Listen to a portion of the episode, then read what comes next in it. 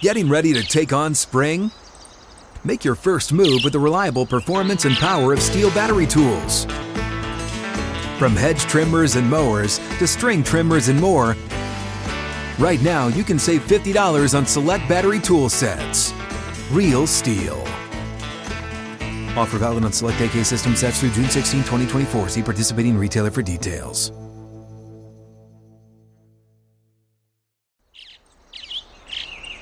Getting ready to take on spring? Make your first move with the reliable performance and power of STIHL tools. From hedge trimmers and mowers to string trimmers and more, right now save $30 on the American made STIHL FS56 RCE trimmer. Real STIHL. The FS56 RCE is made in America of U.S. and global materials. Offer valid through June 16, 2024. See participating retailer for details. Hello, Sunshine. This is Alexi Lalas, and welcome to the State of the Union podcast, where we look at the beautiful game on and off the field through the lens of red, white, and blue colored glasses.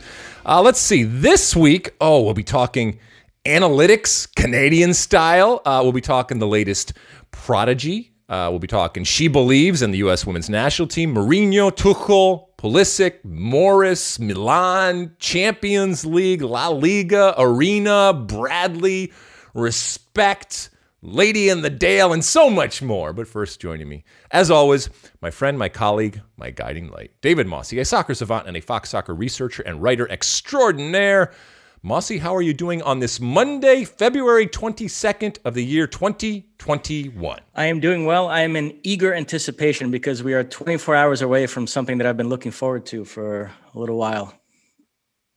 What could that possibly uh, tomorrow, be? a uh, Pele documentary drops on Netflix. Um, I've been reading reviews about it. Um, it it sounds like it's not quite as compelling as the Maradona HBO doc, but it's supposed to be pretty good. An examination of Pele's career. Uh, looking forward to that. Also, by the way, March 1st, I know you won't be as interested in this, but Netflix also releasing a documentary on the notorious B.I.G. called I Got a Story to Tell, which is supposed to be pretty groundbreaking. Uh, they got Biggie's family to cooperate. So they have all this amazing footage, behind the scenes concerts and stuff that's never been seen. So looking forward to that. But uh, mostly the Pele one. I can't wait. Interesting. Well, I mean, if Maradona is going to do it, then Pele's got to do it too. So we'll see. Uh, we'll see how. It's hard for Pele to compete from a a compelling entertainment standpoint. I mean, I'm not talking about the actual on the field type of stuff, but for the most part, he's been pretty angelic off the field. I guess anybody would be compared to uh, Diego Maradona. So it doesn't necessarily lend it lend itself. Although I'll watch it. Uh, I'm I'm excited. What do you know what that's Netflix, on? You said yes. that's on Netflix or? Oh, really? Oh wow! Down in uh, Brazil, they call it Netflix.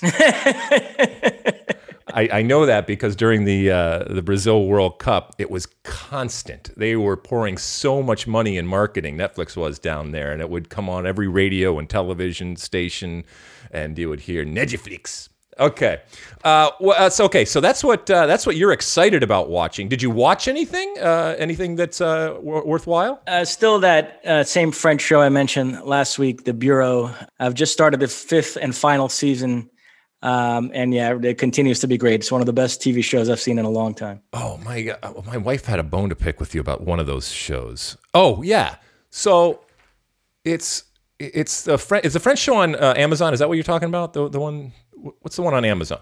No, the, the one Bureau, I'm watching now. Bureau. Yes, the Bureau. Yes, it's it's on Amazon, but when you go, you can't you can't watch it. You have to pay for it. What the hell is that? I don't understand. I have Amazon Prime, but I can't pay for it. She was, oh man, you are lucky that you weren't around when that happened. Yeah, I guess it's technically on Sundance, but you can get it via Amazon Prime. So I did one of those, uh, signed up for a free trial, and then I'll cancel at some point, but it so it, it, cost me like a grand total of like seven dollars to watch like fifty great episodes of television, which uh, I happily did. But I, if your wife is unwilling to make that uh, well, investment. It was it was much more the work I think of having to do it. And You got to press the buttons and this and that. So all right, but but she does listen to you. I swear to God, I don't think she listens to anything that I ever say, regardless if it's soccer or anything else. But she listens to you. You have become her go-to source for the next big thing, not just the francophile stuff. She's still watching yeah, my brilliant friend, or I mean, you guys will have a great time uh, when we finally get together and uh, everybody can talk in a communal type of setting.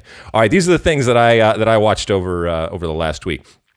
Uh, King of Staten Island. Uh, it's been around uh, for a while, starring Pete Davis, uh, Davidson, uh, Bill Burr, and Marisa Tomei.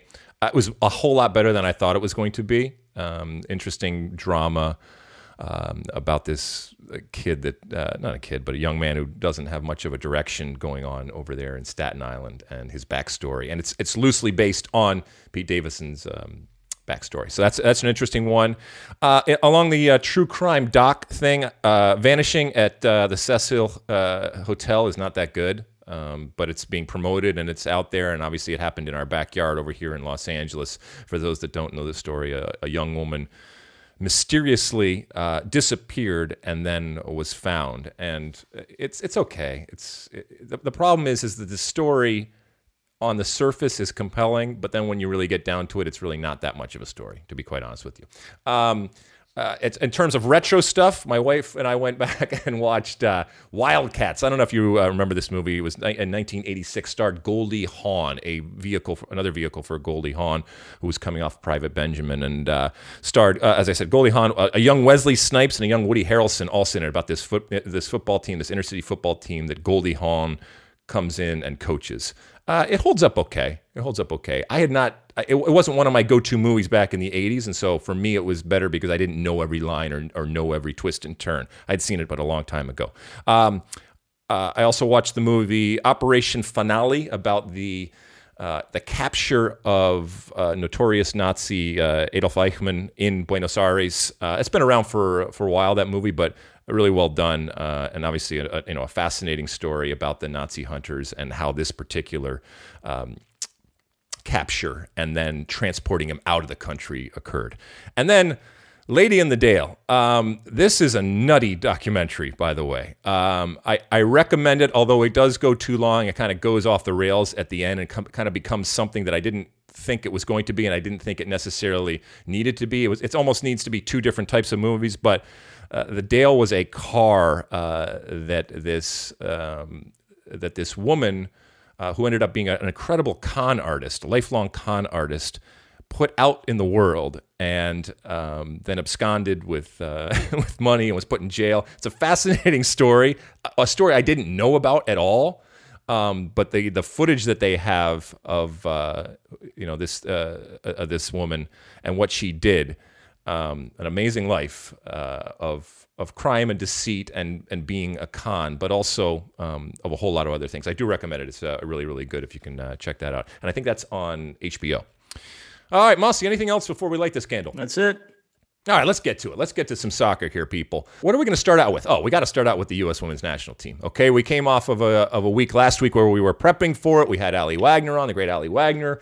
Now we're two games in as we sit here speaking um, into She Believes. Two very, very interesting games, but uh, you know, as the old saying goes, uh, you know, soccer is 90 minutes uh, and then Germany wins. Well, from a women's uh, national team perspective, it's 90 minutes of, of kicking the ball around, and then uh, the U.S. women's national team wins. So they win. It's what they do. Uh, first game they won ugly in a one nothing victory over uh, Canada, one of our major rivals. And then last night uh, they uh, finished up for all intents and purposes the and wrapped up the tournament because the third game is going to be against Argentina, and they should, without a problem, beat Argentina. Uh, they beat up on, well, they didn't beat up on them, but uh, they beat your Brazil, Mosse, 2 nothing. Uh, it, it, wasn't. It, it, wasn't a thorough and comprehensive type of performance in either game, to be quite honest with you. But they were also playing better competition. And I think for Vlatko Andonovski, the uh, head coach of the U.S. women's national team, it gave him a lot to think about. And we were talking about this on air in that the U.S. national team is so good and so far better than most of the teams that they come up against that it's few and far between when he actually gets an opportunity where they struggle, where they even at times fail. And I think in those moments he learns more, and it's and it's in a strange way more beneficial than any of the other games uh, that we have. So I think these two games, as far as data and case studies for him are going to be incredibly beneficial as he tries to figure out what that ultimate 18 is going to be. Initial thoughts on these uh, two games, Mosse? Yeah, Brazil and Canada both occupy that sort of intermediate level where, as you mentioned, the U.S. plays a lot of games against teams like Colombia, where it's basically target practice, which is what we saw in those two friendlies in January. And then there are a few teams like France and Germany that are right at the same level. Uh, Canada and Brazil are sort of in that second tier where they're they're good teams and it's it's a real game, but still teams that if the U.S. plays well, they they beat nine times out of ten, and so they're they're they're good enough opponents to give you a bit more of a measuring stick, but not all the way facing a France or Germany. Uh, and, we should also note all the teams in this tournament are missing some players due to injury or mm-hmm. not getting released. Canada without Christine Sinclair and Jordyn Huitema. Brazil without two starting midfielders in Luana and Formiga. The U.S. without Sam Mewis, Tobin Heath. Uh, but nevertheless, they all had strong enough squads that we can draw some conclusions. And yeah, I agree with you. They these have not been overly impressive performances by the U.S. The really misleading part for me is the two shutouts because that paints this picture as if they've been rock solid at the back, and that's not the case. Both Canada and Brazil had some incredible scoring opportunities that they just uh, didn't capitalize on. Uh, the Catarina Macario hype train slowed down a little bit with her performance against Canada. It's only one game. I still think all signs point to her being a great player for the U.S. But so yeah, there are some things that uh, to work on. Some some some negatives I would say from these two games, but but overall the machine rolls on unbeaten in 36 games and and you know. It, does but you know this this competition within the competition this competition for spots on the olympic team i think is really what's going to be interesting going forward is to see who those 18 are. As we said before that music's going to stop and there's going to be some pretty high profile and big names and very talented players that don't have a seat when that music stops. And that's that's not necessarily a bad thing. It's an interesting thing, but it's not a bad thing because it, it shows just how much depth and talent there is at Vlatko Andonovski's uh, disposal. And unlike the World Cup, this is only 18 players, and a couple of them uh, are going to be goalkeepers uh, for sure. So it, it you know the, the, the spaces become very short um, and limited very very quickly. Uh, first game was, as I said, not impressive uh, in terms of the win over Canada. And by the way, as you mentioned, a a mediocre Canada, uh, so not even not even a full straight Canada, and yet the amount of times that they were able to create opportunities, even at times from breaking the press, and they don't necessarily have world beaters up top, and yet they found ways to do that. They certainly matched the U.S. when it came to intensity and the physical aspect uh, of it. Um, and I think it was a reminder. It wasn't an emergency. It's not. It's not. Oh my goodness, the sky is falling type of situation. But it was a reminder to that team that is so good that nobody cares what you did before. All right, nobody cares that you are the world champions. Um, last two world World Cups when it comes to uh, World Cups. Nobody cares how famous you are, how much money you are, uh, how much attention you have uh, when that whistle blows. And as a matter of fact, it's going to, I think, embolden many others to fight even harder against you. And so you're going to have to pick it up. And I think that there was times, and a lot of this is you know, rust and they're just getting back into it.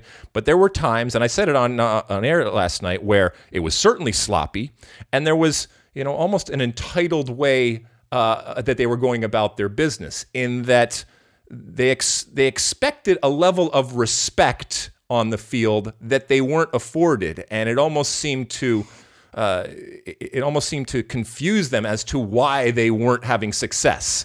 And I think it was a reminder to people like Megan Rapinoe and Carli Lloyd and Becky Sauerbrunn, uh, so the old guard, but also to the new guard, uh, people like uh, Catarina Macario, uh, how how you have to bring it each and every time. And just because you are the U.S. doesn't mean anybody is going to uh, just let you walk and waltz all all over them. Second game uh, was better. Um, I mean, you, some of the substitutions that we have to show about the depth. I mean, when Andonovski is is subbing in uh, in one point, uh, you know, Morgan Press and uh, Morgan Press, uh, sorry, Christen Press and Alex Morgan uh, are, are, coming off the bench in the first game. In the second game, Carli Lloyd and Megan Rapinoe are coming off the bench. So a lot of firepower at their disposal. And both games, substitutes came in and, and fundamentally changed the game and sealed the game for uh, for the U.S. So we judge coaches oftentimes on the substitutions. I think that was uh, that was good. Um, Alex Morgan uh, got the start in the second game, and I didn't realize uh, until you told me, Mosse, that was her first start since the final of the 2019 World Cup. And look, the last year has featured pregnancy, um, COVID and injury, and so she's trying to reestablish herself. I thought she looked good uh, in the game that she started that second uh, that that second game. All in all, like I said, not necessarily cause for alarm, but a a needed type of reminder. And it's interesting because this team often gets that reminder before a, a, tournament in the spring. They they suffer a defeat. They didn't in this case, but there was the reminder that you got to pick it up and they are at times a slow burn and they they peak often at the perfect moment which is in the which is in the summer. This summer it'll be in the uh, in the olympics. And you you hope that that is happening. But all in all much better competition and quality of competition. And uh, you know they were exposed. They were exposed to speed in the back when the press doesn't work. Um, they were exposed to uh, errors and unforced errors that other teams and better teams will make them pay for. And they were lucky not to give up a bunch of goals. All right, yeah, you, yeah, they missed opportunities in that first game against Canada, but Canada could have had three goals. They could have had a penalty kick, and then Brazil, the amount of chances that they uh, that they missed and created with some of their speed and some of their direct play right down the gut of what the U.S. was doing. Um, that has to be concerning. But as I said before, it's this is not a, a, a situation where uh, where there, where it's an emergency uh, emergency type of situation. Um, who who who do you think are the big winners and losers coming out of this uh, couple of games? Well, a winner for sure is Crystal Dunn, who it's amazing to think that yeah. going into the 2019 World Cup, she was seen as a big question mark at left back, and and what a player she is! Uh, I mean, unbelievable. Uh, and, and loser. I mean, I, I reluctant to use the word loser for it. you know i thought lynn williams uh, struggled a little bit to finish off plays uh, yesterday i know vlatko really talks up her work rate and how much she helps in pressing and, and tracking back so she does bring those qualities to the table but still as, as, a forward up there you'd like to see her put away some of those opportunities um, you know, as I, I mentioned, Catarina Macario struggled in that number 10 role in the first game and, and, and was dropped, and Rose Lavelle started in that spot in the second game. So maybe those two. Yeah, I don't get the Lynn Williams experiment. Uh, I, I just don't. I don't see it yet. In that I don't see uh, what Vlatko sees. But you know, it's that's that's that's his opinion. When it comes to Crystal Dunn, uh, you are absolutely spot on, my friend. Uh, there is possibly on this team nobody of more value um, in terms of, of what she does. She, I know she doesn't want to play left back, but guess what? When she is playing left back, she is arguably arguably the best left back in the world. I know she wants to play higher up the uh, up the field, and she's made it very very public and clear that she wants to be higher up the field. But don't kill the messenger. The fact is that she is world class, and as I said, arguably the best left back in the world at left back. And the further up the field she gets, I'm not saying that she can't uh, do some damage and she can't figure it out, but there are others that are better than her. And just because she does it in NWSL doesn't mean that that's the position for her uh, on uh, the U.S. women's national team. But I want her at that left back position because she puts out fires. Um, and it's not just about her defensive ability. It's uh, sometimes her best defense is actually going forward and what she provides going forward and the threat that she is uh, going forward. And in a, in a way, she can redefine that position with the freedom that she has, and obviously playing on the U.S., where you get that opportunity and that freedom to go forward. And then her actual defensive responsibilities, so smart in the positions that she uh, she picks up. Uh, and as I said at times when those center backs are being exposed for pace, she is often there as that relief valve and that person that cleans up. And she may have to clean up some more messes if that space develops and it gets into a, a foot race. And you know, we saw her time and time again come back and be that last that last man, uh, even clearing some stuff and making shot saving uh, tackles and stuff like that. So, absolutely, uh, I, I second that 100%. She is critical and she is undeniably a starter, uh, and I want her at left back, even though she wants to play uh, higher up the field. Uh, one more game, as we said, for the U.S. playing uh, Argentina. You don't see anything but a win out of this, right, Mosse? Yeah, definitely a win. And this could be the game where they break out in this tournament and have like a five or six nil. Yeah. Uh, and you know that that that is expected, uh, given what the U.S. is and given what Argentina isn't. But these two games are, the, are going to be ones that they will go over and watch plenty of video uh, of. Um, okay, uh, and as I said, they're getting ready to uh, to uh, you know to hopefully do well in that Olympics. men's team uh, starts up qualifying here in a few weeks for potentially going also to that uh, Olympics, and we will have that actually on Fox. And I'm looking forward to uh, diving into that and hopefully a return after missing a couple of cycles uh, from the men's perspective of the Olympics because it is important, and uh, we've wasted that opportunity. All right, Mosse, yeah, shall we move on to some other stuff here? Yep. All right, let's talk about this uh, this kid. What were you doing when you were 15 years old, Mosse? Where were you when you were 15? I was keeping track of soccer stats and not dating, and actually very similar to what I'm doing right now. oh my goodness! Uh, when I was 15 years old, I was in uh, well, I would have been a sophomore, I guess, in high school in uh, in Michigan, and I was playing soccer, and I, I had shown an ability, but nothing like uh, this. And we'll use the word prodigy here of Alex Alcala. I think is how we, we are pronouncing it here. He is the uh, newest signing to um, the LA Galaxy 2 uh, team, which is, for those that don't know, the, uh, the lower division team and therefore stocked with talent or potential talent and young and inexperienced type of talent uh, for what they hopefully feel is going to be a rapid ascent to the full team and maybe bigger and better things going forward. This is a player who has enjoyed stints with, uh, let's see, Man City, Barcelona, and Pachuca in terms of training. Uh, and even at the age of 12, he was recognized. He's played uh, for Mexico at the under 15 level, uh, I think. So this is a player that a lot of teams around the world uh, are going to spend some time and going to spend some money on because we're extrapolating it out and thinking that he's going to improve and be a great player. If you go online, you'll actually find all sorts of videos of this kid, uh, both in terms of action on the field, but also training videos and things that he is uh, he is doing. Is he the real deal?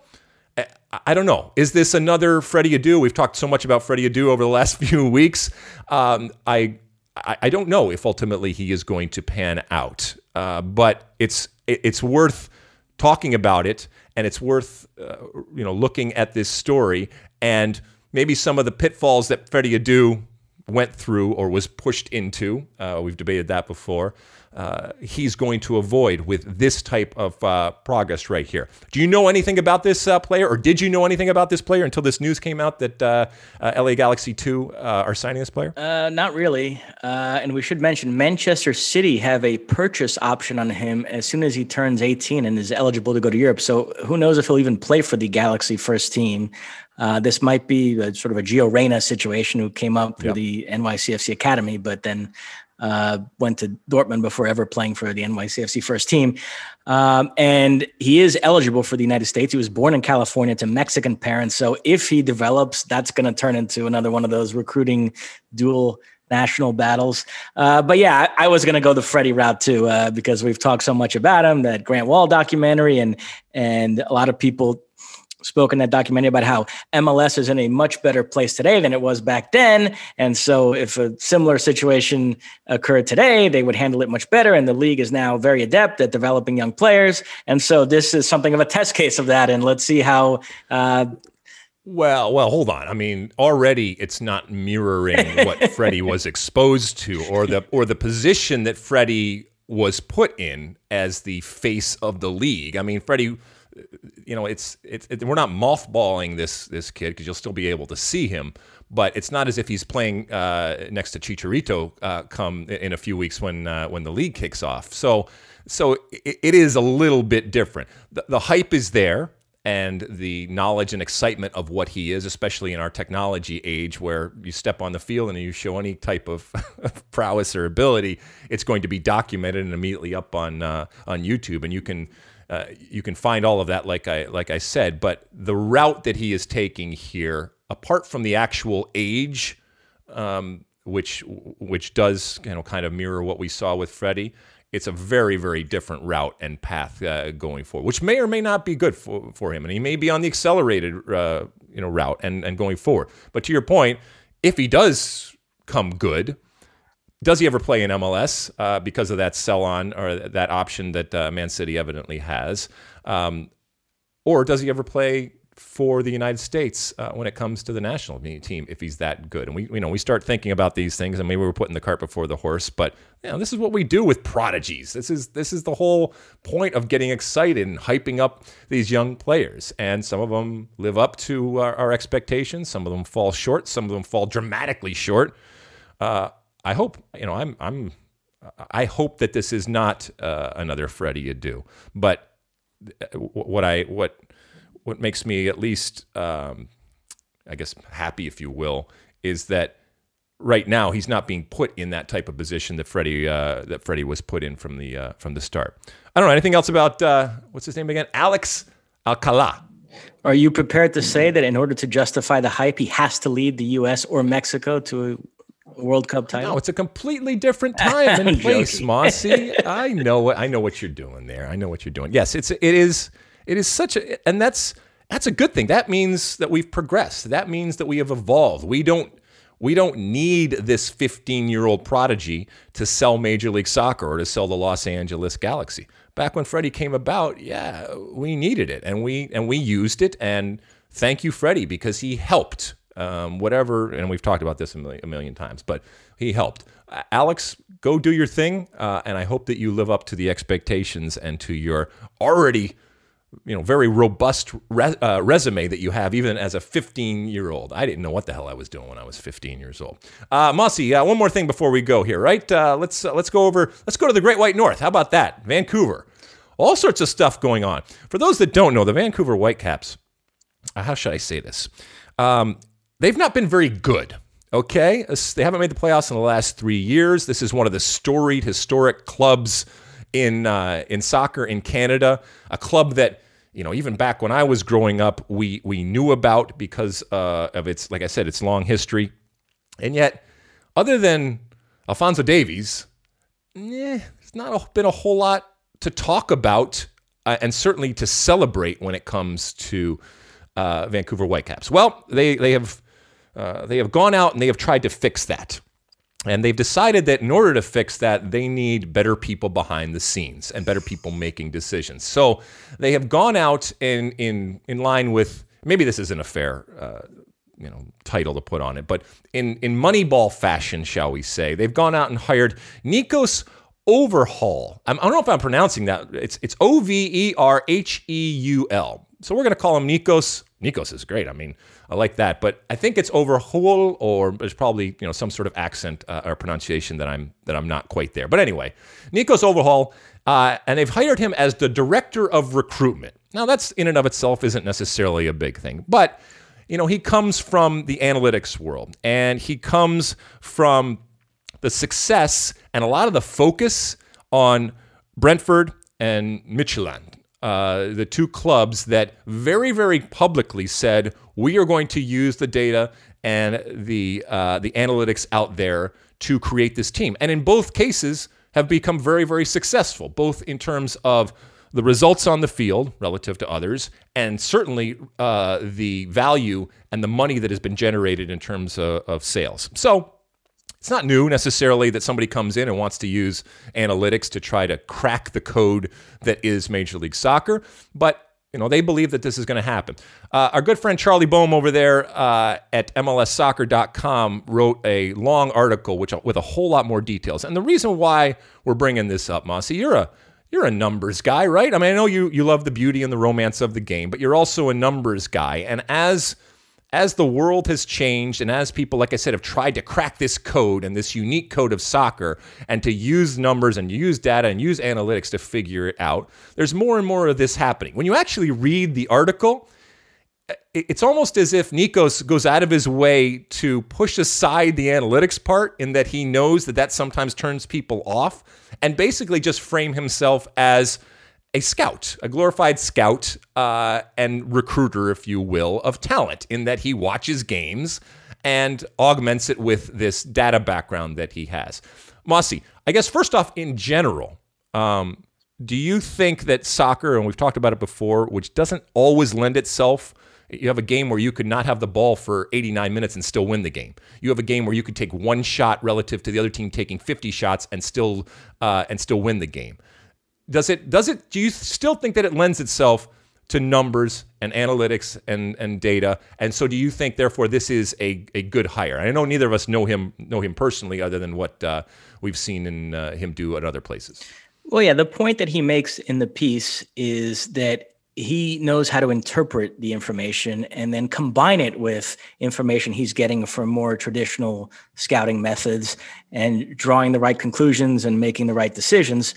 And so, yeah, if you use it in that fashion, if you're not uh, a slave to the numbers, but it's just another piece of information that you combine with other things, I think absolutely. Why wouldn't you want to have the most information possible? Isn't that obvious, though? I mean, who who's not going to tell you that? Who's not? Who's going to say, "Yep, uh, it's just it's just a formula." Well, I just you know, put I in did, the uh, numbers uh, and it tells me who starts. I just put in the numbers. It tells me who to who to uh, uh, who to go buy uh, or who to trade for. Nobody does that. Everybody recognizes that it's just a, a piece of the puzzle. So he's not really telling us anything new or different. It's funny reading this story did make me reflect back on the whole Moneyball uh, controversy, which for people that don't uh, remember, in the late '90s, uh, baseball, which doesn't have a salary cap, had a real issue with economic disparity. The big market teams were spending a lot more than the small market teams. One team in particular, the Yankees, was spending way more than anybody else, and they won four World Series in five years. So there was a lot of hand wringing about that. The same kind of stuff we hear now with some of these European leagues and the way Bayern Munich dominates the Bundesliga and PSG, Liga, et cetera.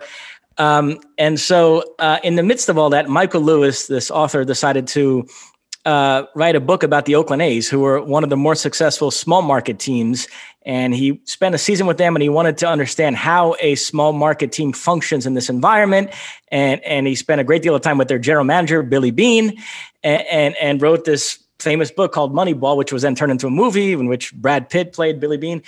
And before the book came out, the excerpts that were released were about Billy Beane bragging about fleecing another general manager in a trade. And so the sports media being what it is, uh, the whole discussion about the book became uh, this referendum on Billy Beane and whether he's actually a genius or not. But really, the most interesting part of the book was it revealed what an increasing role sabermetrics is playing in the decision making of baseball teams. And, and it's it's true. It's now become it's it's in baseball as a sport where it's attained total acceptance. And i think today you'd be like laughed out of a baseball front office if you said you didn't believe in analytics or sabermetrics um, in soccer i agree with you it's it's been a bit more of a slow burn i think it is achieving a certain level of acceptance and and particularly here in mls but even in europe some clubs are using it to a higher degree but it, it's not all the way there. There still is this sort of mm-hmm. battle pitting old school traditional folk who who prefer those, those scouting methods and still feel like you have to go and watch a game versus others who put a lot more stock in this stuff. And so,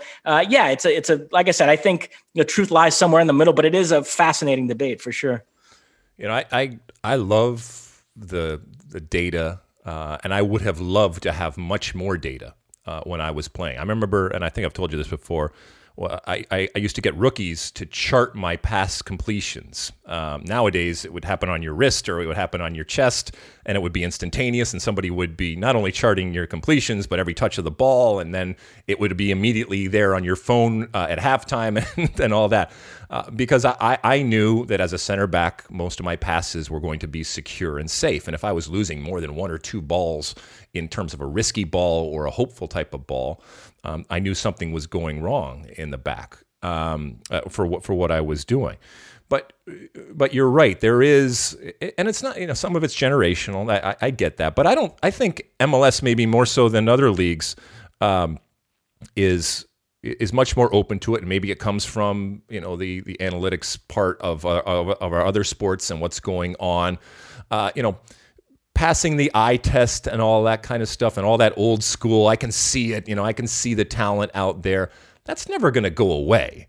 It, in the same way that we talk about VAR giving these men and women who are making decisions, they're still subjective decisions, but they have more uh, information at their disposal when they are making these decisions. It's the same thing with with analytics. Okay, it's still ultimately subjective. I'm not saying the numbers are subjective, the numbers say what they say, but using those numbers is just giving those men and women uh, more information and so they are more informed when they make these decisions about uh, about who to sign, about who to play. Um, you know, and and I think that's a good thing. But ultimately it's going to come down to to the winning. You got to be able to show that that analytics that you are using and that Nikos Overheul is providing talent and identifying talent and doing it in in a way that hasn't been done before or that they can't do uh, without him. And, you know, this is a team that has not been very good. Well, we'll end on this, but what I think was really interesting was to hear how Nikos looked at the unique aspect and structure of MLS in particular as ripe for this because the, you know, we are talking about the disparity of baseball. Yes, there has been a separation uh, of the haves and have nots, but still, relative to most other soccer leagues, and certainly the ones that Nikos has worked in, you know, the, the, the parity and the manufactured parity is in existence. And I think he sees an opportunity within that to, you know, to, you know, the, to work on those fine different types of margins out there to make this team, this team better. And right now, if you were to look at the Vancouver Whitecaps, the goal should be make the playoffs this year that would be a step in the right direction. Does it come because of what Nikos is doing in terms of the talent that he identifies or assessing the talent that they already have in terms of who's playing? I don't know, but that's uh, that's really going to be interesting to see if this hire changes their fortunes and how it's done. He gave us a nice little peek behind the scenes. I'd recommend uh, I recommend you read it, but I also I think he sees in a strange way that MLS has a because of its structure and because of where it is has a much better ability to um, to utilize this type of technology because of the structure that we have. Anything else, Mossy? That's it. All right, we're going to take a quick break, and when we come back, oh yeah, we'll take a spin around Europe. Don't go anywhere. Hello, State of the Union listeners. It is Alexi Lalas here to tell you about our brand new Fox Sports app and website, foxsports.com, reimagined for the modern sports fan. Go ahead and download the new app now. You don't even have to pause this episode. Every day on the new app and website, you'll see the top stories in sports plus a rich world of written content, videos, social media, and analytics to give you a 360 degree view of the most important stories of the day. You can favorite your favorite teams and players so you'll never miss an important update. Streaming live TV has never been so easy or elegant. Every Fox Sports game, including all pregame and postgame shows, are just one click away. For the extra invested fan, we also go deep with real time wagering lines, trending prop bets, win probability, and key player projections. So, download the new Fox Sports app or visit www.foxsports.com. All right, we're back and we're going to take a spin around Europe here and the rest of the world. Uh, but we're starting with Mo. We are starting with Jose Mourinho. All right, Mossy. I mean, look, he's the gift that keeps on giving, right? Um, love him, hate him. You cannot not talk about him. Okay, uh, wheels are falling off at, at Spurs right now, uh, and when that happens, he is the master of deflection. Um, but he is also the master of commanding all the uh, time and space and air in that room and saying stuff that is controversial uh, and saying stuff that, from a content perspective, is great because he just generates it on a continual basis. And he uh, he did it again this week, even after the team lost again. They are in free fall right now. Top four is certainly in question, which would be devastating to uh, to Spurs. His job certainly has to be in question right now, and yet he doubles down and, and in one fell swoop talks about how great he and his staff are and uh, the, the best basically in the world. And yet, what he has at his disposal, he can't do the things that ultimately he wants to do. I think I've, I've paraphrased his comments there, Mossy. What I, I know you have so much to say about Mourinho, so I'll let you take it from here. No, I mean, I, I went on a rant about him last week, which our producer Jeff Fernandez loved, so he wants to team me up again here. Um, but yeah, I mean, there's just no self reflection. There, there, it's never even a little bit his fault. Uh, you know, he points out that his coaching methods are the best in the world, but uh, they're losing because of things that are completely out outside of his control, like VAR decisions, and then and then this vague sort of there are problems at the club that are outside of my control that are weighing us down. Nobody knows what he's talking about there. Uh, and yeah, the bottom line is they they lose to West Ham this weekend. David Moyes, by the way, doing a phenomenal job. West Ham are in the top four. Um, And Spurs are all the way down in ninth. They've lost five of their last six league games. Um, and where this is headed, and I said this all along, um, is uh, Pochettino finished second in the Premier League and got to a Champions League final, and Mourinho is not going to touch him in those two competitions. And in other words, the two main competitions that an English club can play, and he's not going to perform as well as Pochettino. But he does have a knack for winning trophies, so I could see him winning a League Cup, a Europa League, and, and then Mourinho and his devotees will point out, well, Pochettino didn't win anything. I've won trophies, so by definition, I'm I've done a better job. And so we're, we're going to be left arguing the merits of these lesser competitions. Uh, I mean, look, they're already in the League Cup final uh, this season. They play City in the final, which will be a tall order, but it's one game, 90 minutes. They could win that. Uh, that'll be in sometime in April. And they're still in the Europa League knockout stage, looking like one of the stronger teams there. So it wouldn't surprise me actually if they won a trophy this season, but uh, finish, you know, mid-table in the Premier League. And so it, we're going to have to sort of make sense out of that. Does that constitute a success or failure? It's going to be an interesting debate. Wow. I mean, well, trophies are important. We we you know that's that money shot, and those those do resonate. They resonate uh, now, and they resonate uh, as you move on because people uh, people point to them. Uh, but I mean, it begs the question then, Mossy. Fisher cut bait with him. I mean, what what does it does it depend on those trophies? Does it depend on them finding a way? I mean, I don't, I don't know how they're going to find a way to uh, the top four where they're standing now, unless they go on a, a, very, very good run, and they have not looked like they've been going on a run. So would you would you keep him or would you uh, get rid of him? Yeah, it would be very expensive to get rid of him. I, I, I, read a piece in the Athletic a few days ago. The details of his contract are such that it'd be pretty expensive to get rid of him. Which in these pandemic times, you, you club like Tottenham, everybody is being a little gun shy with managers right now because of the mm-hmm. the the financial problems during this pandemic. So I think you probably give him a full season and and, and see where you're at, uh, and then and then make a decision. I wouldn't get rid of him now. I wouldn't either. I'd, I'd, I'd keep him. I don't know if I don't know if it's going to change to his liking in terms of the talent, but I would like to see what this team looks like going through, uh, you know, a summer transfer and see what it looks like on that other side, and if if he is given, you know, additions or subtractions for that matter uh, going forward. And you know, look, if they don't make top four, do some of these players say, well, I'm not going to stick stick around here. I'm going to, you know, we've talked about Harry Kane looking at different places over the years. Does that uh, does, does that end up happening? Yeah, I think you keep him though. I think not not, not even because of the money. Honestly, I, even if the money wasn't wasn't an issue, I still think you you give him a little bit uh, longer. But I love him. I, you know, I'm I'm a stand for him. Is that what the kids say? I'm a stand for him. That's right.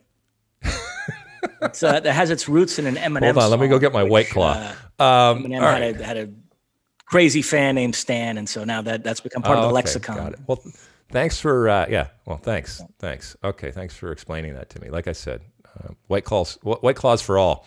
Um, all right, what else, Moss? You want to uh, anything else pique your interest over there? Liverpool. I mean, talk about a sinking ship. Yeah. Um, and and and people, I've asked, I've been asked over this last week by a ton of people What's wrong with Liverpool? What's the you know what's the problem? I, and I don't think it's it's not one thing. It's just and I think they're going to be given a pass, and I'm I'm okay with that. I don't know. Maybe I shouldn't be. Maybe maybe I'm being too easy on one of the great clubs. But what they did over the last couple of years, there is you know there is a currency that is built up. Um, but maybe maybe that's you know, maybe that's not fair. I don't know. You think that's fair to give him a pass? Yeah, I mean, the, the tangible in terms of what's wrong, the tangible is the injuries at the back, and Jordan Henderson goes down against Everton. So uh, I think they're now up to their 18th different center back combination of the season. Uh, and we've talked about the, the domino effect with the rest of the team and having to take some of your best midfielders and play them at the back. Uh, the intangible is uh, that team just looks mentally worn down. They've played so many games the last couple seasons, and and uh, it's just not happening for them. Yeah, they lose 2 0 at home to Everton, their first home loss to Everton since 1999. They've lost four uh, straight home league games. First time that's happened since 1923. They're now down to sixth place, so they have a, a fight on their hands to finish in the top four as well. So, um, yeah, incredible what's happened with them. Uh, and it's still over, right? I mean, uh, you, there's no ray or, or, or, glimmer of hope or light out there when it comes to the title, right? No. Uh, City won again. They beat Arsenal 1 0. Actually, weren't at their best. They scored two minutes in with Sterling, and you thought, oh my God, the floodgates are going to open here. This is going to be a rout. But no, it ended that way 1 0. Uh, but nevertheless, another three points for uh, Pep. And uh, yeah, they're still 10 points clear. It feels like 20 points, frankly, because they're so much better than everybody else. So uh, now they're, and in fact, I'll, uh, I'm going to tag this whole weekend review by making a point about uh, title races in general across Europe. Well, you know who doesn't complain about injuries, Mossy? That would be Leicester. Okay. They just they just keep rolling on. So you can complain about injuries if you want. And, and look, I'm not saying that uh, that Liverpool. I mean, that's that's a lot. That's a lot of injuries. But and, and like and like I said, they're going to be given the benefit of the doubt. And maybe in my older age, I'm just becoming kinder and gentler, Mossy. I don't know. I when I was a young buck, I, I probably wouldn't have allowed allowed for any type of leeway when it comes to Liverpool. But who knows? You know, we we live and learn, and maybe we just grow more kind. uh, what else uh, from over there in uh, jolly old England? Uh, no, that's it. I can move on to Italy if you want. No, you really? Uh, okay. You, uh, do you want? Oh, do you want to hit it just to, before we go on? You want to hit up? Um, uh, let's see, uh, Chelsea and Christian Pulisic. He he continues to. Well, why don't we're going to talk Chelsea in the Ask Alexi segment? Okay, yeah, uh, yeah. we'll, we'll actually, one thing that. we should hit. Uh, I forgot is terrible news. Jordan Morris. Um, yeah. Who uh, suffered a serious injury uh, in Swansea's game against Huddersfield in the championship, and it's now been revealed that it, it is an ACL injury. He's going to miss the rest of the season. So terrible break. Just five games into this stint with a new club, him finally going to Europe, and this happens. Yeah, so he misses Europe, he misses MLS, he misses Gold Cup, he misses uh, obviously the qualifying process for this team, which starts up in the fall. Um, yeah, this is, oh, this is. I, I feel so bad f- uh, for him, and um, yeah, but I mean he's he's come back before, so he's a strong young man, and you know, we wish him the best on his uh, recovery. It was horrible to see him get stretchered off, and to have that that moment that we know meant so much for him. And from a practical perspective, if you're if you're Seattle, this is what you what you feared uh, would happen. You you gave him this opportunity because of all that he has done for your club, with the understanding that you know you're you're risking, and now that risk has uh, has shown itself and come to fruition. Ah, killer, killer, horrible. Uh, what else, Mossy? Should we move on to another uh, country? Yep. Where should we go now? Italia. Let's go to Italia, where uh, a match that was billed as the biggest Milan derby in a decade, uh, first against second, and uh, Inter thump uh, AC Milan 3 0. Inter have done more to bring back the strike partnership than any other club. Uh, back when you played in the 90s, uh, it was the normal for teams to have two up top. I'm sure playing in Serie A week in, week out, you know, you always thought of it in terms of a partnership you're facing, you mm-hmm. know. Um, and then somewhere along the line, it became very in vogue to play in a 4 3 3 or a 4 2 3 1 and just have one guy up there. And, and, now we're seeing the strike partnership come back a little bit. There are other examples of it throughout Europe, but Inter is the one that really jumps out at me with this Lukaku Lautaro combination they have. Those two guys, they play so well together. And when they're both in form, Inter is a very tough team to beat. We saw that again this past weekend. It was two goals by Lautaro. The first one set up beautifully by Lukaku, and then Lukaku got the third. So a comprehensive victory for Inter. They are now four points clear at the top of the table. It's really trending towards them winning Serie A, which would be a nice feather in Antonio Conte's cap. I know he's a pain in the neck, but the man can coach. So Inter now in command of that race. I was listening to uh, my good friend uh, Tony Meola and uh, Brian Dun- Dun- Dunseth on their uh, show the other day, and they were talking about how this was a referendum in that this, the winner of this traditional and classic derby, um, whoever won it was going to win Serie A and win the Scudetto. Do you do you agree, or do you are you are you okay to call it now, or uh, definitely not we're into calling things calling early. it, but uh, I I, if I had to pick right now, I, I definitely would pick Inter to win Serie A. They've emerged as the clear, clear favorites. I love the fact that there are two up top. And you know, it's cyclical, right? Everything comes and goes, and and you know, the next greatest thing was actually the the greatest thing from the past. And so, playing two up top, as you rightly mentioned, used to be normal. Almost every team that I came up against during my career, uh, for the most part, there was two players, uh, two players up top, and then you know, the game changed. But Lukaku, what he has done since coming to Italy. I mean, we always knew he was a good and at times great player, but man, oh man. I mean, when you look at players up top right now in terms of where they are at this moment, you know, you're talking, and we'll talk more about, you know, people like Haaland and Lewandowski.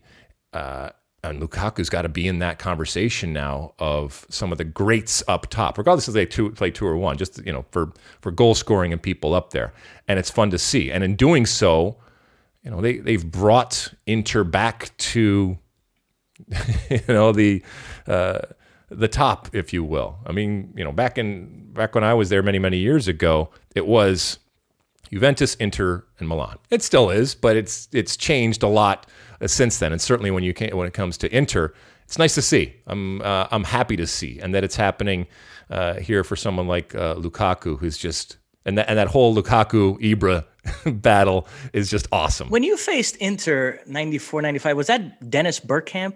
Was he the- Dennis Bergkamp? Yep. They had uh, Bergkamp. Uh, he was, I'll never forget being in the uh, anti doping room after because we both got pulled. And since very few people spoke English that I was facing. It was nice because we actually could sit there while we were downing liquids to try to move things along, as the case may be uh, or was. Um, I remember talking to him and he was done. I mean, he was, this is before obviously he went to England where he starred and became a legend. You know, he was still a great player, but the the world of Italian soccer and the pressure, you could just you, you could feel it in the way that he talked, uh, in the way in his body language, everything. It had gotten to him, and he needed a change of scenery. Uh, and and boy, did he get one, and never looked back. But it was amazing talking to him. Yeah, I mean, it was yeah back then. Yeah, Inter was Inter was something, and they are again. Uh, anything else? Uh, uh, Serie A uh, wise? Uh, no, let's jump to Spain. All right. Uh, big, big, happenings there. Um, a title race that you tried very hard to get me to call. Uh, and thank God I didn't because my, my pristine reputation would have been in tatters.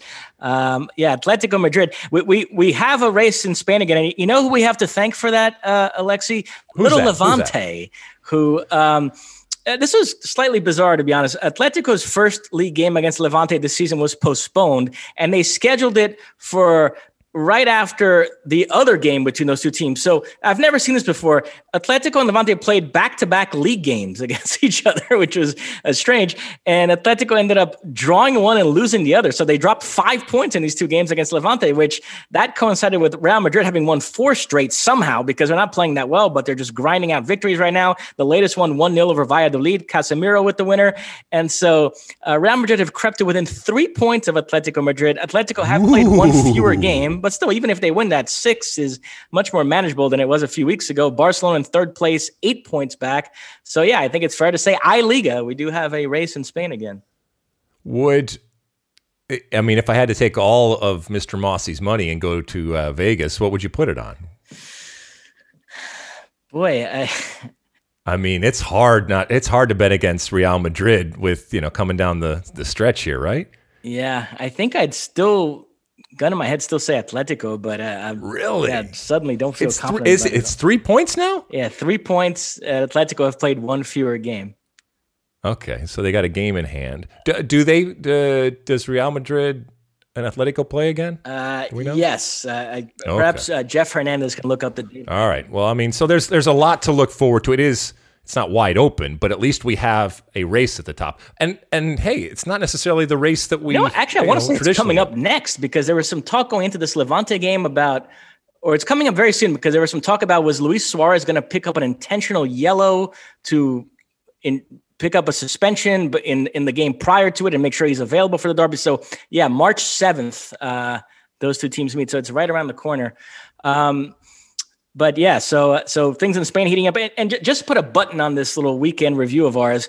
Uh, also, uh, great title races suddenly in Germany and France. Uh, in Germany, Bayern Munich stumbling a bit; they lose to Eintracht Frankfurt, while Leipzig defeated Hertha Berlin. So the gap is now down to two points. Bayern just two points ahead of Leipzig, and then over in France, Lille, uh, Timothy Weah and company continue to roll. They're in first place. They're one point up on Lyon and PSG in third place, four points back with 12 rounds to go. So this is starting to get serious for them. They lost at home this weekend to Monaco 2 0. Niko Kovac doing a terrific job at Monaco. But so amazingly, amazingly enough, as you take a step back here, of the top five leagues in Europe, the only one that doesn't really have a compelling title race is England, where the gap between first and second is 10. If you go everywhere else, the gap between first and second in Germany is two points, in France, one point, in Italy, four points, and in Spain, three points. So, uh, and, and, all of these have this tortoise and the hare type of situation going on, where this team went out in front and everything and is cruising along, and now some of the big, the big guns are coming coming along. So look out. Oh, that's good. I mean, this is this is this is what we want. This is what we want from all of these uh, different leagues. Uh, before we end, uh, let, should we take a little uh, Champions League roundup here? Absolutely. All right, it was a fun week, right? I mean, it was it was one of the one of the better weeks uh, when it comes to the action and the goals and the performances, right? What and what stood well, what stood out? The for absolute? Remind biggest the folks story in European football yeah. right now, and I'm curious to get your take on this. Was uh, the performances of Mbappe and Haaland last week? Um, right. Uh, I, I, I tweeted this that one of the staples of the Messi Ronaldo rivalry was that if one did something great on a UCL Tuesday, the other one would always respond on a Wednesday. And I got some of those same vibes last week. Mbappe on a Tuesday scores a hat trick for PSG away to Barcelona, and then on Wednesday, Haaland, two goals and one assist for Dortmund in their three two away win over Sevilla. And Haaland said after the match that Mbappe's performance the day before did serve as extra motivation for him. And so the big talk is has the baton been passed from Messi and Ronaldo to these two? And is this the rivalry that's going to define the next decade of European football? And if so, um, who, which one would you rather have? Uh, where are they going to go? And are those transfers going to be the ones that are going to sort of alter the balance of power? So that's all been in the air the last few days. What did you make of it? Yeah, I don't, I don't think the that the that it, the, the that it's been transferred. I, I because neither of them are playing for you know one of the, the biggest clubs in the world. I think you, you kind of have to do that. But who knows? Maybe that changes very very soon. What was interesting to me is this this concept, and and maybe I just just assumed because I've I've been watching these players that this was kind of a coming out party. I mean, it's not as if they just dropped on the scene. I mean, these and guys scored been, in the World Cup final. I know exactly, and so, uh, but and and yet the even the questions to Mbappe after the game and everything about how seminal a moment this was, and I think even he was a little confused as to his. almost, I almost expected him, and you could you could translate it into French for him to go. Guys, I've been doing this all along. I mean, this should not be the surprise or this awakening of the world. And I don't I, I, to to describe it like that or that narrative out there. That to me was was a little bit strange you know, the fact that these guys are great and they may become the you know serve you know volley back and forth type of situation that we saw with Messi and Ronaldo that would that would be great. Is it going to happen for PSG and Dortmund? Uh, I'm not quite sure. So I think we're still a couple years, I guess, away until they are at that moment, unless these two teams become the new Barcelona, Real Madrid, Man City, you know, type of thing. Uh, let me just say, I've I've accepted that Mbappe and Haaland have clearly emerged as the top two when you're talking about young players that could really dominate the next few years. But I still love Jadon Sancho, and after a slow start to this season, when he was clearly affected by that failed transfer to Manchester United, he is back to his best.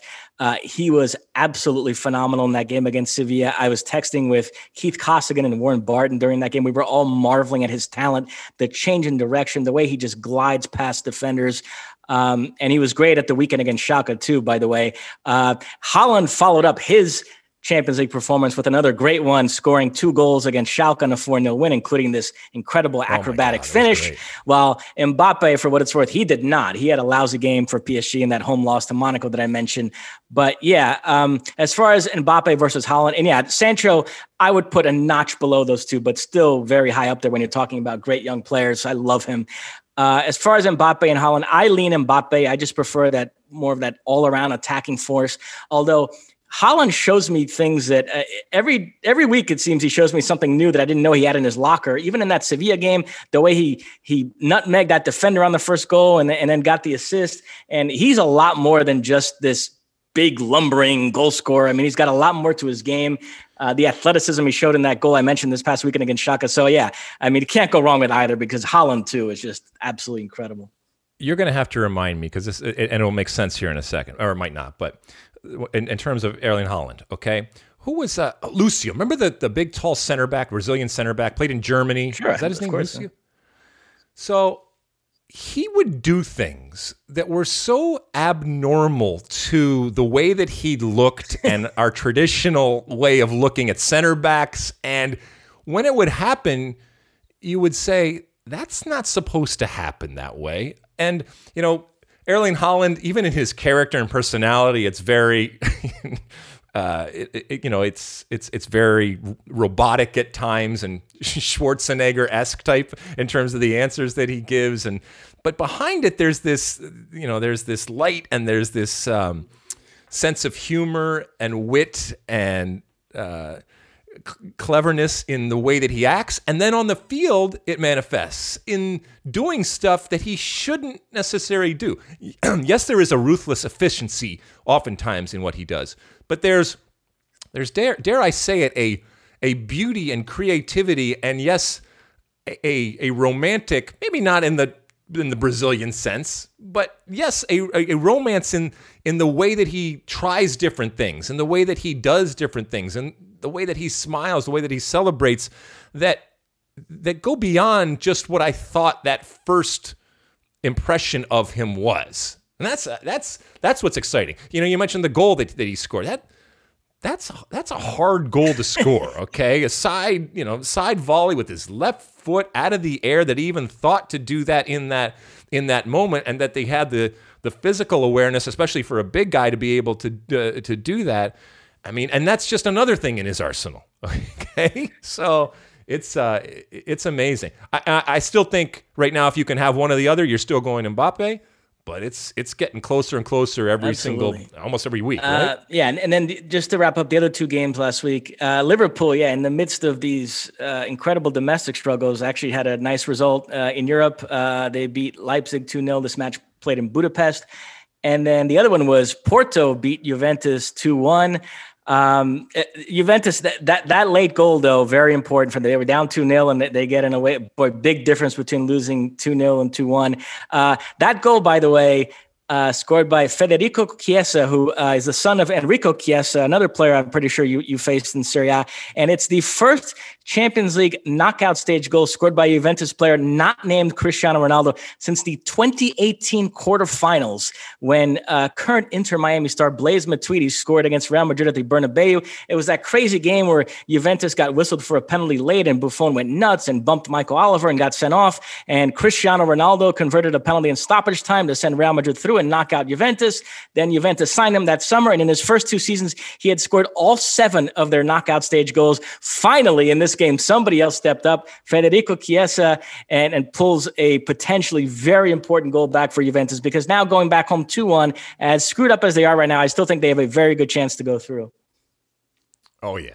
I mean, I think your safe money is is still on Juventus finding finding a way, and not not only because of that goal, but that that changes the complexion uh, completely. Anything else, uh, Champions League wise? And then just quickly, uh, this week uh, we have uh, Atletico Madrid Chelsea, that match being played in Bucharest. Uh, no Thiago Silva for Chelsea, which is bad news when you're facing Luis Suarez, but Christian Pulisic is in the squad. We'll talk more about Pulisic in the Ask Alexi segment. Um, Lazio facing Bayern Munich. Uh, when the draw came out, I said this was a 100% banker for Bayern.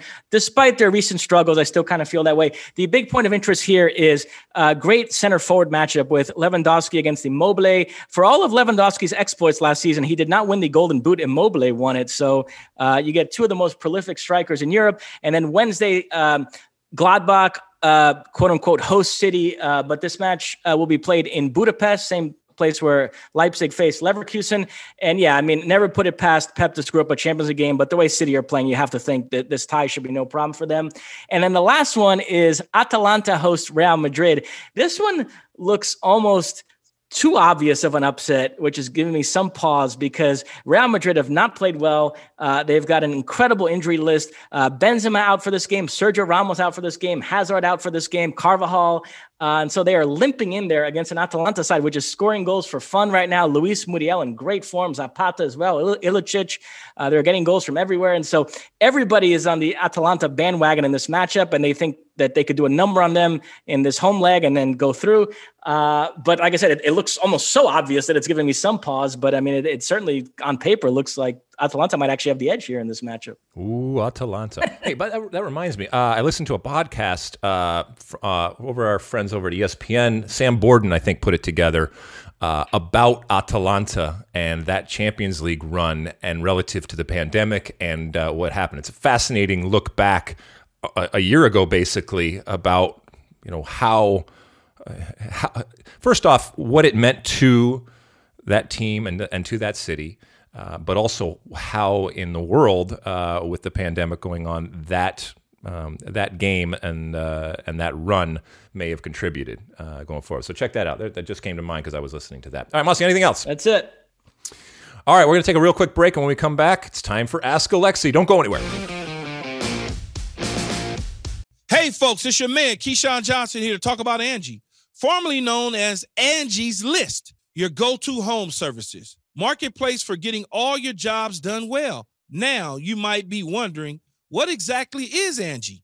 Well, let me tell you, it's the nation's largest home services marketplace, connecting over 150 million homeowners with skilled professionals to tackle any project, big or small. As a homeowner myself, I always have things I want to work on for my house, whether it's general home renovations or fun projects like putting in a pool. With over 200,000 pros in their network, Angie makes it a breeze to research, compare, and hire pros, ensuring every job is done well. Whether you're fixing a leaky faucet or planning a full kitchen renovation, Angie's got your back. And get this, folks. Angie's pros aren't just any old contractors. They're your neighbors, often running small businesses right in your community. Plus, they've been rated and reviewed by others in your area. So you know you're getting quality service. So why stress over home projects when you can turn to Angie? From finding the best price to scheduling a pro at your convenience, Angie's got you covered every step of the way. So get started today at Angie.com. That's Angie.com or download the app today to get started on getting all your jobs done. That's Angie, your trusted ally in home services. Getting ready to take on spring? Make your first move with the reliable performance and power of STIHL battery tools. From hedge trimmers and mowers to string trimmers and more, right now you can save $50 on select battery tool sets. Real STIHL. Offer valid on select AK system sets through June 16, 2024. See participating retailer for details.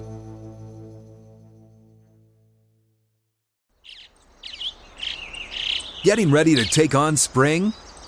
Make your first move with the reliable performance and power of STIHL tools.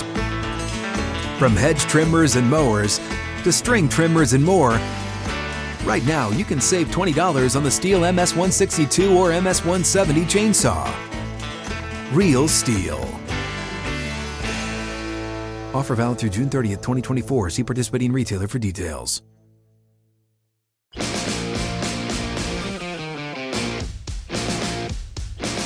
All right, we're back. Uh, let's uh, get to some Ask Alexi questions here or comments out there. You use that hashtag Ask Alexi on all the different social media platforms, and uh, we pick a few each week. And uh, what do we got this week, Mossy? Uh, first up, uh, T Bone.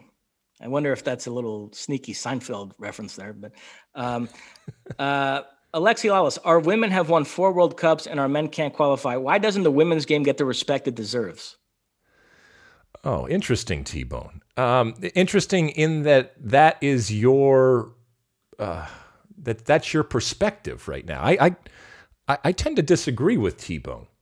I think that the United States women na- women's national team, relative certainly to the U.S. men's national team, gets almost all of the attention and the praise, and rightfully so. Uh, they have been, um, as I said, lauded and championed and praised uh, by our country for years now because of the success that they've had on the field and because of the incredible uh, people and personalities that they are uh, off the field. They have been given opportunities. They have uh, achieved levels of stardom and fame and wealth. Uh, uh, and and as I said, been given uh, opportunities on and off the field in in a great rate. Uh, and so I, I I disagree with your premise here.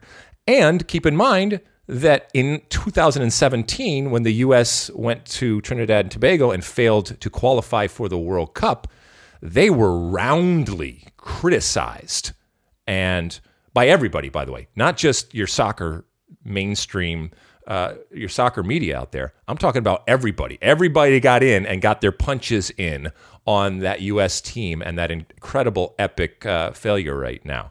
So I I think that yes, one of the reasons why the women's team gets so much attention and yes gets so much respect is because of how good they are, is because of the four cups uh, that you uh, that you mentioned. And yes, the men didn't qualify right now. And and I was talking to somebody on the phone earlier uh, today, um, a uh, a woman who had been over, played soccer and had been over, and to see, you know, for for her, it opened up her mind uh, to see the way that we as a nation respond and react and support our women's national team and directly and indirectly uh, women's soccer out there. Now, uh, are there are there moments and instances that you can point to? Yeah, and it's never going to be absolutely fair and equal all all over the place. But right now, there has never been a U.S. soccer team that has been more uh, promoted uh, and ultimately gotten more attention and praise, and rightfully and fairly so, than the U.S. women's national team. So uh, I disagree. Could you see a scenario over the next couple of years where uh, the women have been so successful that people start to take them for granted while all these promising young American men's players do pan out and the US all of a sudden has an exciting team on the men's side and because that's the shiny new toy. That's what everybody focuses on. And the women start to feel slighted like, hey, you're giving them credit for becoming this really good team where we've already been there for all these years. And what, you know, could, could you see that dynamic? I could, but I, I, I envision a world where success from both teams is a good thing, where there is room for the love of both of these teams being successful. We haven't lived in that world because the U.S. team has been, the U.S. women's national team has been so prominent um, and dominating in what they do. W- will we take it for granted? Yeah, but that happens with all champions. Um, and that's that's part. You know, we talked earlier about the U.S. women's national team. That's part of their challenge. Is while we we from the outside might take it for granted, once they start taking it for granted, and once they don't continue to get better and to find ways to even get incrementally better individually and collectively, then they're going to lose that. And they're going to lose that type of attention. And it might go back and forth as we go along, but I, I, envision a day where both the men's team and the women's national team are successful on the field and are getting all the love and credit that they want and deserve. Uh, next question, interestingly enough, is from a guy named Alex Goldstein, who normally asks me a lot of questions, and he's sort of cheating on me with you because he asked you a oh. question. Um, how would you compare Bruce Arena and Bob Bradley as U.S. men's national team coaches? Oh, that's an interesting question. Um, I have known and worked with and had as coaches all of them in different capacities over the years. Um, they could not be more different as people and as coaches. And a lot of it's obvious from the outside. I mean, if you look at their their personalities, they're very, very different. Um, there are some similarities, and I think they do have at their core a belief in the American player and a belief in the American soccer culture that drives a lot. Um, it manifests in different ways and how they go about it. But so now, I mean, if you look at who's better or worse, obviously Bruce Arena is always going to have 2002 and the U.S. men's team doing the best that it ever has at, a World Cup. But by the same token, Bruce Arena is also going to have on his resume the epic failure that we just talked about in 2017 of taking over the team and not qualifying the team for the World Cup. Um, and you know, uh, Bob Bradley, you know, has had success and failure with the uh, with the national team. I don't think that. I, I think it really comes down to if, if you're making a decision between the two, who do you want for your environment? Because both come in and both demand to be seen and heard and both come in and suck the air out of the room in very very different ways and by the way that's not that's not a bad thing that's what you want you want bigger than life type of personalities that come in and say this is what we are doing and either you're you're in or you're not as i said they do it in very very different ways and so you have to know what your club is or wants to be and you have to know the personnel within your club and which one is conducive to working that. You know, Bruce Arena is notoriously much more laid back. And when you say that, that doesn't mean he's not competitive and doesn't mean he can't he can't get get angry. But he's much more laid back and hands off until he needs to be hands on. Uh, Bob Bradley is, you know, lack for lack of a better word, a little bit more um, strict and militant in what he goes in how he goes about coaching but it doesn't mean that he doesn't have great relationships and personal type of relationships and doesn't stick up for those players.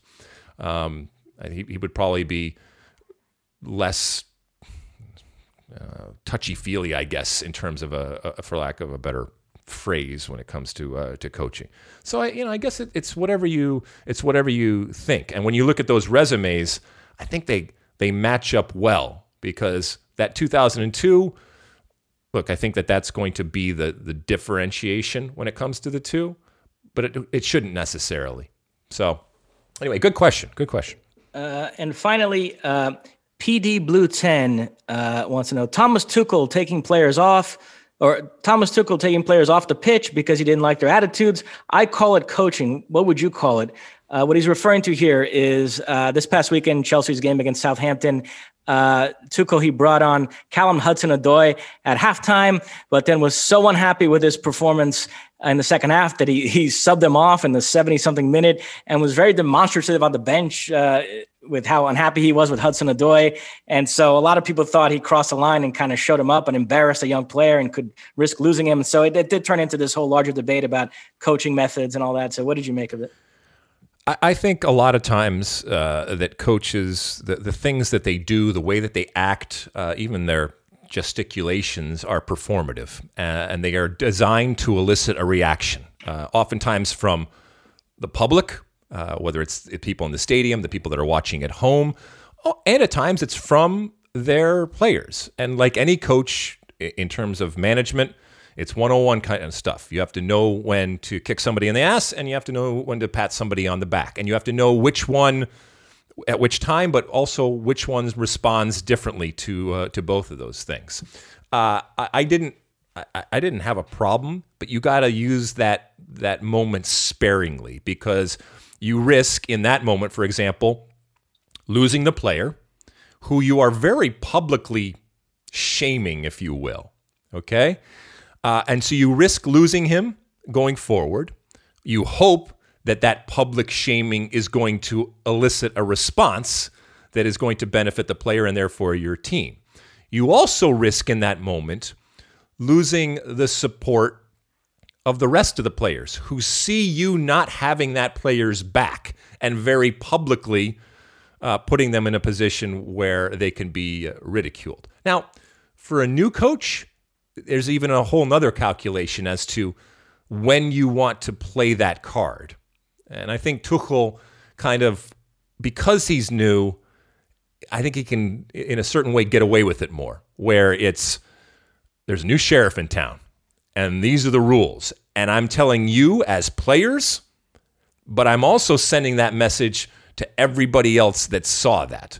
That was by design that was strategic, and he will have gone through all of the different things that we just talked about as to the advantages and the dif- and the disadvantage and the benefits uh, that doing something like that have, weighing it against the costs uh, over there.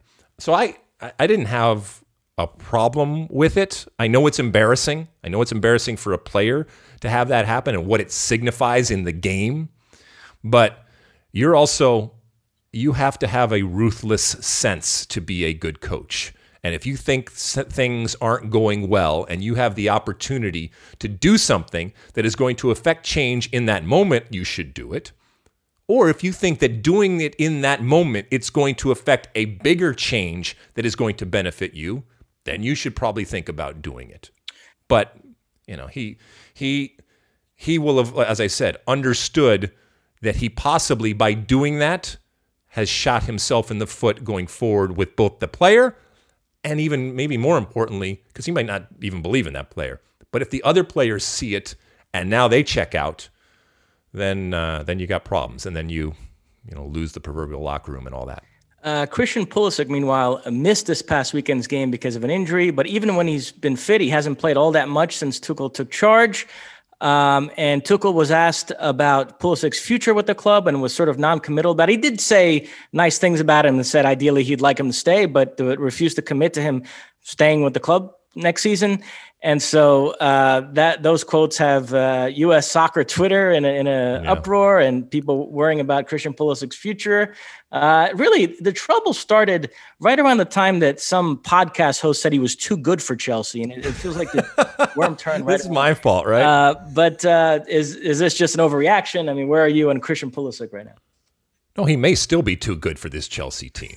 Okay, uh, it's just a matter of is he in the plans or not when it comes to Tuchel? Okay, which means that he could go someplace else and be absolutely the right fit for wherever that place is. And if he is not in the plans and has the opportunity to, you know, find a better situation, of course he should look at it. Or you know, he might want to just fight through it, or maybe he just he likes living in uh, in London and he likes playing for Chelsea or not playing for Chelsea, and he's certainly making plenty of money and he just wants to ride this thing out. Uh, when it comes to Christian Pulisic, and we've talked about this before, his now consistent injuries and problems when it comes to injuries, however big or small they are, they're not allowing him to do what he wants to do and to be in consideration.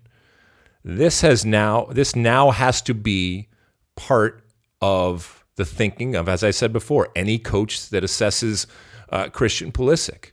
And I wish it wasn't the case. And I wish I could snap my fingers and somehow he would be fit and ready to go. But, you know, that's that's not happening right now. And um, if he were to change, that would be interesting. Is Christian Pulisic, after what has happened and his, you know, or has his value decreased? And if it has, by how much? And if somebody came calling what would that fee be? What would it look like? Given that uh, what did he got transferred? Eight was it eighty or something like that from uh, from Dortmund? A little bit something around there. Something around there. I mean, I mean, it was a, it was a lot of money. It was a lot of money, and it's still a lot of money right now. And would somebody continue to pay that, given the fact that he is oftentimes viewed now as damaged goods going forward? I don't, I don't know. But if there is an opportunity uh, to go someplace, and, and more importantly, Tuchel's got to be real honest with him and what, what he says publicly that, you know, what's he going to say? I hate this player and I don't want him on my team. No, he's not going to say that, even though he may think that. Hopefully, they have a come to Jesus type of moment and they figure it out. And then they can go their separate ways if they have to. Or if he really is part of the plans, first off, they got to figure out a way to get him healthy. And that's that's easier said than done. But at least if you know you're part of the plans, then you can stop worrying about that. Because if you're not part of the plans, it doesn't matter how healthy you are or how good you are for that matter. You're just not part of the plans and you got to go someplace else. I don't know. What do you think, Mossy? The, the, uh, uh, there's no doubting his quality. Uh, the the injuries to me, it, that's the big issue. And and yeah, the the the cautionary tale for Pulisic is a player who we've talked about who just signed uh, in MLS, which is Pato. Uh, there's a young mm. guy, super talented, went to AC Milan and showed he was the real deal, but then had a succession of injuries that just caused him to lose momentum. And then he tried to bulk up too much to try to avoid those injuries, and that had a negative effect. And uh, you know, I mean, we don't have to go down the, the Pato rabbit hole again, but in my view, he kind of lost his focus as a player. So I, I, hope just the same thing doesn't happen with Pulisic because it, the, the stop start nature of his career right now, it's got to be frustrating to him. And, you know, all this, all this succession of injuries and, and, you know, especially for a player like him, whose game is built around sort of explosiveness and beating guys, um, you know, like bursting past them. And so uh, that would be the one concern. I mean, the, the health, uh, yeah, his inability to stay healthy, I think is the, the big question mark right now. Well, let's hope he let's hope he gets healthy. Let's hope he gets healthy. Anything else uh, from an Ask Alexi standpoint, Moss? That's it. All right, we're going to take another quick real uh, break here, and then we'll come back and finish up the show as we always do with my uh, one for the road.